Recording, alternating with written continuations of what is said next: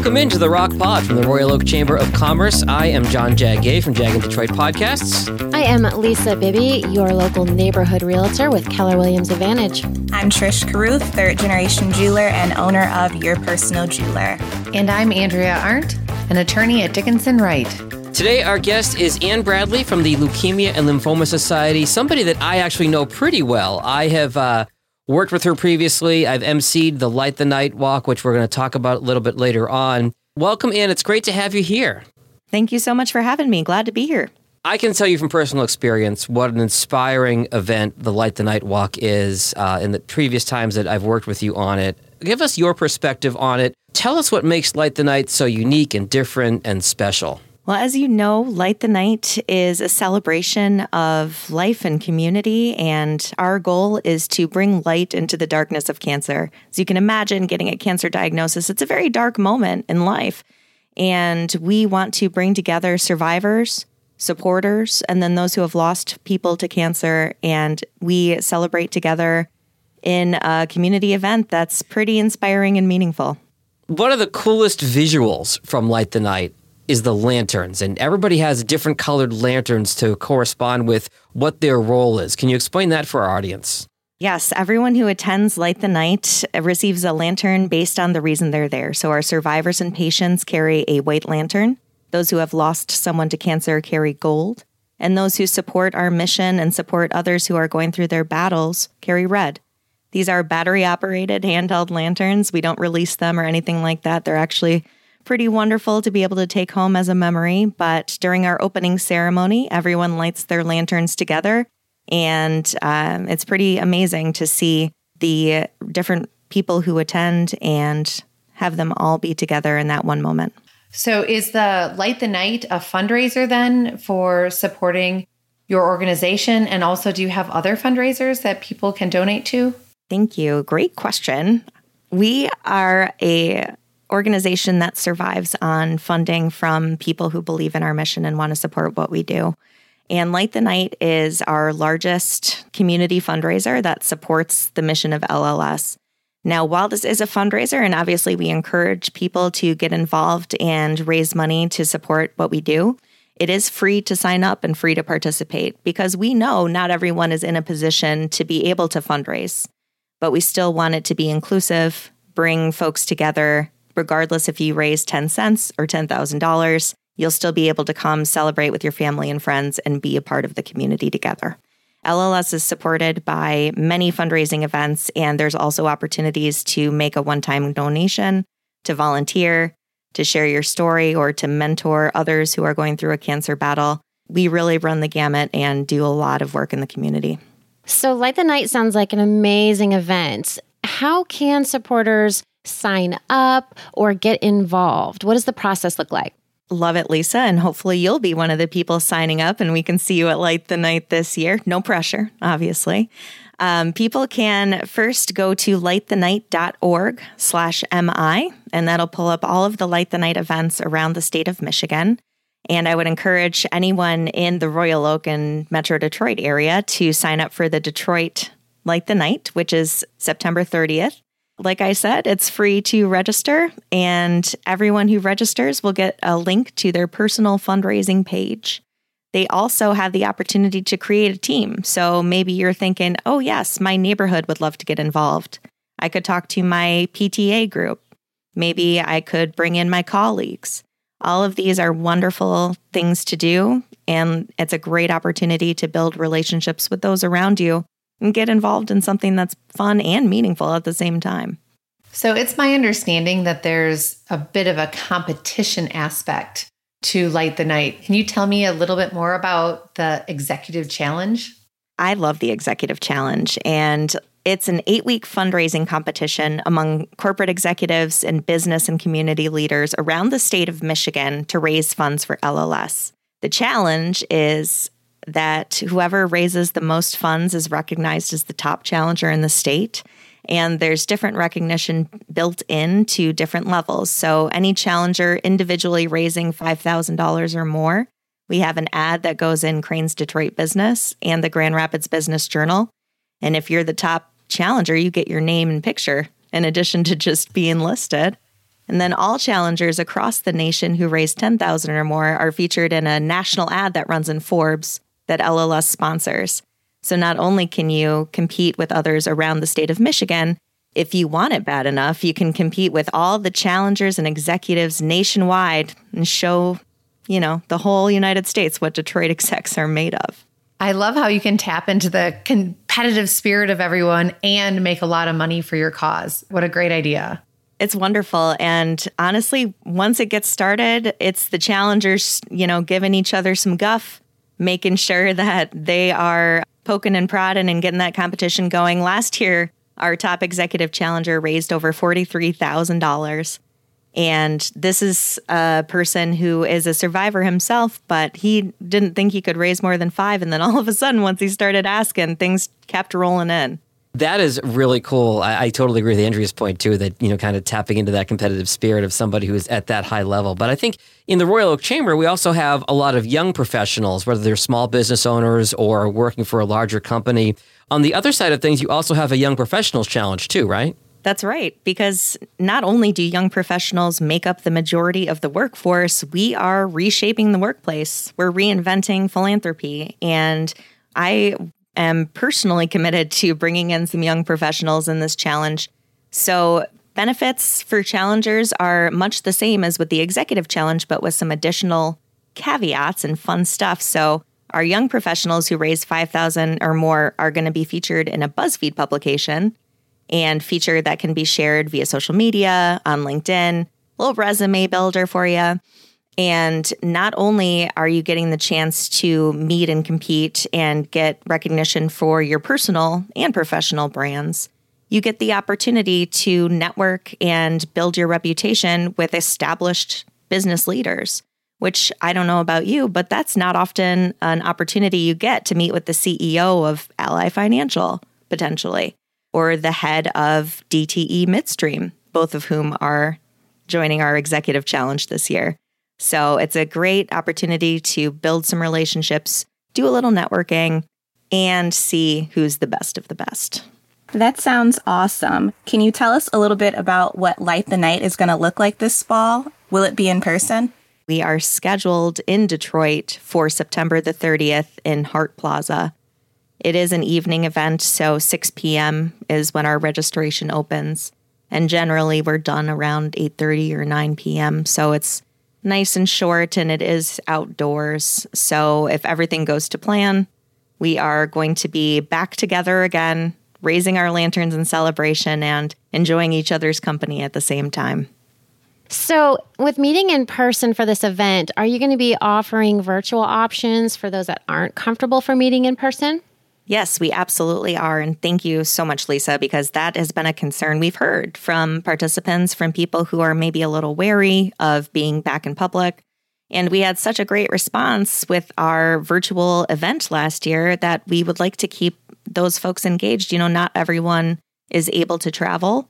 We had participants from all over the state, uh, some from the Upper Peninsula who might not be able to get down to Detroit for the event, but also people from cancer wards people who are in active treatment and people who just have other family obligations. Maybe they want to participate in Light the Night, but they are traveling or their daughter has a dance recital the next day. So there will be a hybrid event that we're happening. Not only will we be live, but we will have opportunities for engagement virtually as well. So, Anne, can you give us some background on the Leukemia and Lymphoma Society and what services that you provide that make you guys unique? I'd love to. Thanks, Trish. Blood cancer is pretty under the radar, surprisingly, because blood cancer is the second leading cause of cancer deaths in the United States. Every three minutes, someone is diagnosed with blood cancer, and every nine minutes, someone loses their battle. And still, even though we've seen survival rates go from 3% back in the 60s, now most blood cancers are over 80 or 90% survivable we're still seeing over a third of patients not survive after five years of being diagnosed. So it's pretty important what we do. And I'm uh, part of LLS and I'm a big believer in our mission because blood cancer is at the forefront of cancer research. So at this moment in time, LLS has been part of funding 40% of all cancer drugs that exist. So, about 15 different kinds of cancer, if you are in treatment for it, you've got a 40% chance pretty much of benefiting from a drug that started with LLS research. And in the past three years, LLS has funded 61 of 71 treatments that have been approved by the FDA. So we're making change happen. And I'm totally confident in saying that we're going to have a cure for blood cancers within the next decade because of the progress that we've seen. That is very impressive. So, Anne, as you know, at the end of May, I gave a presentation for LLS on cancer and the law, an attorney's role in the cancer journey. It was well received and we got a lot of good feedback. And my colleagues and I will be continuing to give presentations to patients and their loved ones on a variety of topics. Some of the next presentations that we're going to give in the Cancer and the Law series include estate planning, appointing medical, financial, and legal decision makers, as well as we have some other ideas for future presentations. We have not set dates for these presentations yet, but my colleagues and I plan to present about every three months or so. Are there any other topics that you think may be helpful for your patients and their loved ones? And that's a great question, Andrea. And can I just say, you did amazing. We're so excited to have this partnership together with you. As a representative of LLS, obviously, I can't speak for every patient. Um, so I would say something focused on financial literacy, even when it comes to cancer treatment, um, financial literacy and legal concerns as far as what financial institutions can and cannot do, maybe what employers can and cannot ask. If you uh, feel like you've lost your job because you were in treatment, potentially. And that's a great point. And I know everyone could use, or most people at least, even me, could use uh, financial advice. And, and we do have experts who specialize in different ways to um, help people financially during this hard time. That was where my focus was. And I think another topic that might be helpful is looking at the interaction between a cancer battle and family law. I know it can cause a lot of stress in family relationships and the potential impact on a divorce or child custody and things of that nature. While a very difficult topic to address, might be helpful just for patients who are going through something of that nature. Yes, some of the most stressful parts of a person's life is going through a divorce. So I can understand having that compounded with going through cancer treatment of, of loved ones that it can be very overwhelming for a lot of people, mm-hmm. for most people. So great, great idea. And and we do have an amazing family law group at our firm and and I'm sure they would love to give a presentation and, and help a lot of your members. Hey Andrea, it might also be a good idea to give a talk about power of attorney because what oftentimes happens when people are diagnosed with a severe illness they're not prepared for the decline that can happen until it's too late. So, having that conversation with people to really understand if you are physically going downhill, how to set somebody up to be able to make those financial decisions for you and help you through that process. Oh, absolutely. Um, that was the second presentation we're planning to do. It's appointing medical, financial, and legal decision makers, and that will touch on powers of attorney, how you get them, why they're needed, um, who should you choose, and, and should you choose different people for different legal rights. So, great point, and we are excited uh, to give that presentation as well. So, Anne, we've spent a lot of time talking about LLS and Light the Night. And one of the important things we want to cover here in the Rock Pod from the Royal Oak Chamber of Commerce is getting to know the members of our chamber. So I want to ask a little bit about you and your background and how you got involved with Light the Night and the Leukemia Lymphoma Society. Oh boy, is there a question in there? Yes, it's the tell me about yourself question. So, I have been part of the Royal Oak Chamber for a number of years. I think this is now my third job that I've been in while being a member of the chamber. but I started my career as a clinical therapist. I have my master's in clinical psychology. Uh, it only took me about a day of sitting still for eight hours to figure out that I needed a different path for my career. So I moved into uh, development and fundraising, basically trained myself in marketing. And uh, my first job in development was at Methodist Children's Home Society. I ended up moving to LLS and haven't looked back because I love the people and I love the mission. We really put our money where our mouth is. So that's why I'm still here and still glad to be a part of it. How long have you been with LLS? It'll be four years in August. So, Anne, tell me something that you do for fun. I know you're musically inclined. Yes, I'm musically inclined, although I don't talk about that professionally, Trish. Darn it, farn it, anyways. Um, yes, I'm the lead singer of a punk rock band, and just as you would expect, we're terrible and all too old to be playing punk rock in 2021, and yet here we still are. Um, I also have a expansive garden in my backyard that my dog insists on running through every single day of his life. And I am a fitness instructor, so I run my own aerobics class and do fitness in my spare time under the moniker Fat Fit Punk. So, wait, you're in a punk band. What is the name of your punk band? And do you guys have a CD? No, we're called the Lowcocks, all one word. And yes, we are on Spotify. Uh, we are in the process of recording our second album. The first is available for download and on Bandcamp and our website, thelowcocks.com. Well, Anne, I think I'm going to have to get one of your CDs or records or whatever and have you sign it for me. Anytime you want. Oh, come on. She said Spotify, everybody. We got to stop talking about CDs and records now. She, it's all online You're now. aging yourself. Although that we did, we are on YouTube. We just covered Nine to Five by the great Dolly Parton. oh, wow. So that's a classic. Well, when you get rich and famous, I want something I can sell on eBay. Come on. If we get rich and famous, I'll help you. I can't wait to hear that Dolly Parton remake. So, if you're listening to the podcast and you're noticing how well spoken and smooth like butter Anne is just talking for these last 20 minutes or so, like me, she was a college DJ back in the day. So, she's got more than just musical experience in front of the microphone. That's right. I just couldn't decide what I wanted to be when I grew up. So I was doing everything and anything. I was putting concerts on, and I was a DJ at WUPX at Northern Michigan. So, any Wildcats out there, you know what I'm talking about. Way, way up there. Oh, yeah, at the low end of the dial and the high end of Michigan. I love it. I so respect you, girl, because so many times people think you have to choose one career and that's it. And it sounds like you've just hit the money jam. You're doing a little bit of everything that you love. That's right. And what a great day it is. Any day that I get to dance and sing and do a podcast and talk about cancer cures, all of that stuff in one day today. It's a pretty wonderful thing. So I think you need to make a hybrid of your fitness classes and your DJ skills, and you'd make some really fun classes. Oh, that's a good idea. I like where your head is at. Okay, maybe we need to pursue this. Fun stuff.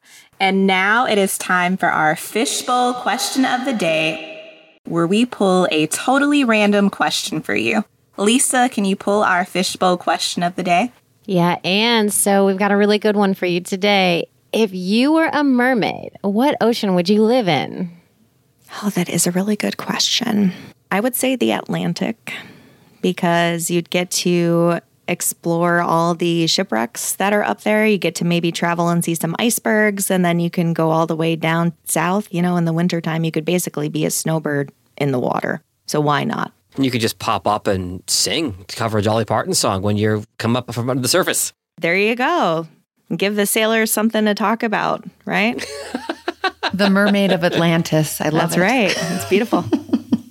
Anne Bradley from the Leukemia and Lymphoma Society. We want to thank you for joining us on the Rock Pod today. All the information on Light the Night is going to be in our show notes as well as LLS. You get all the links right there. And if you want to just give our quick plug for all the websites and ways to connect with you uh, for our listeners right now, feel free. Yes, thank you so much, John. Thanks, Trish, Lisa, and Andrea. Thank you guys so much for having me this morning. And I encourage anyone who's interested in learning more or even just having a little chat about what you'd like to see happen, visit lightthenight.org slash MI.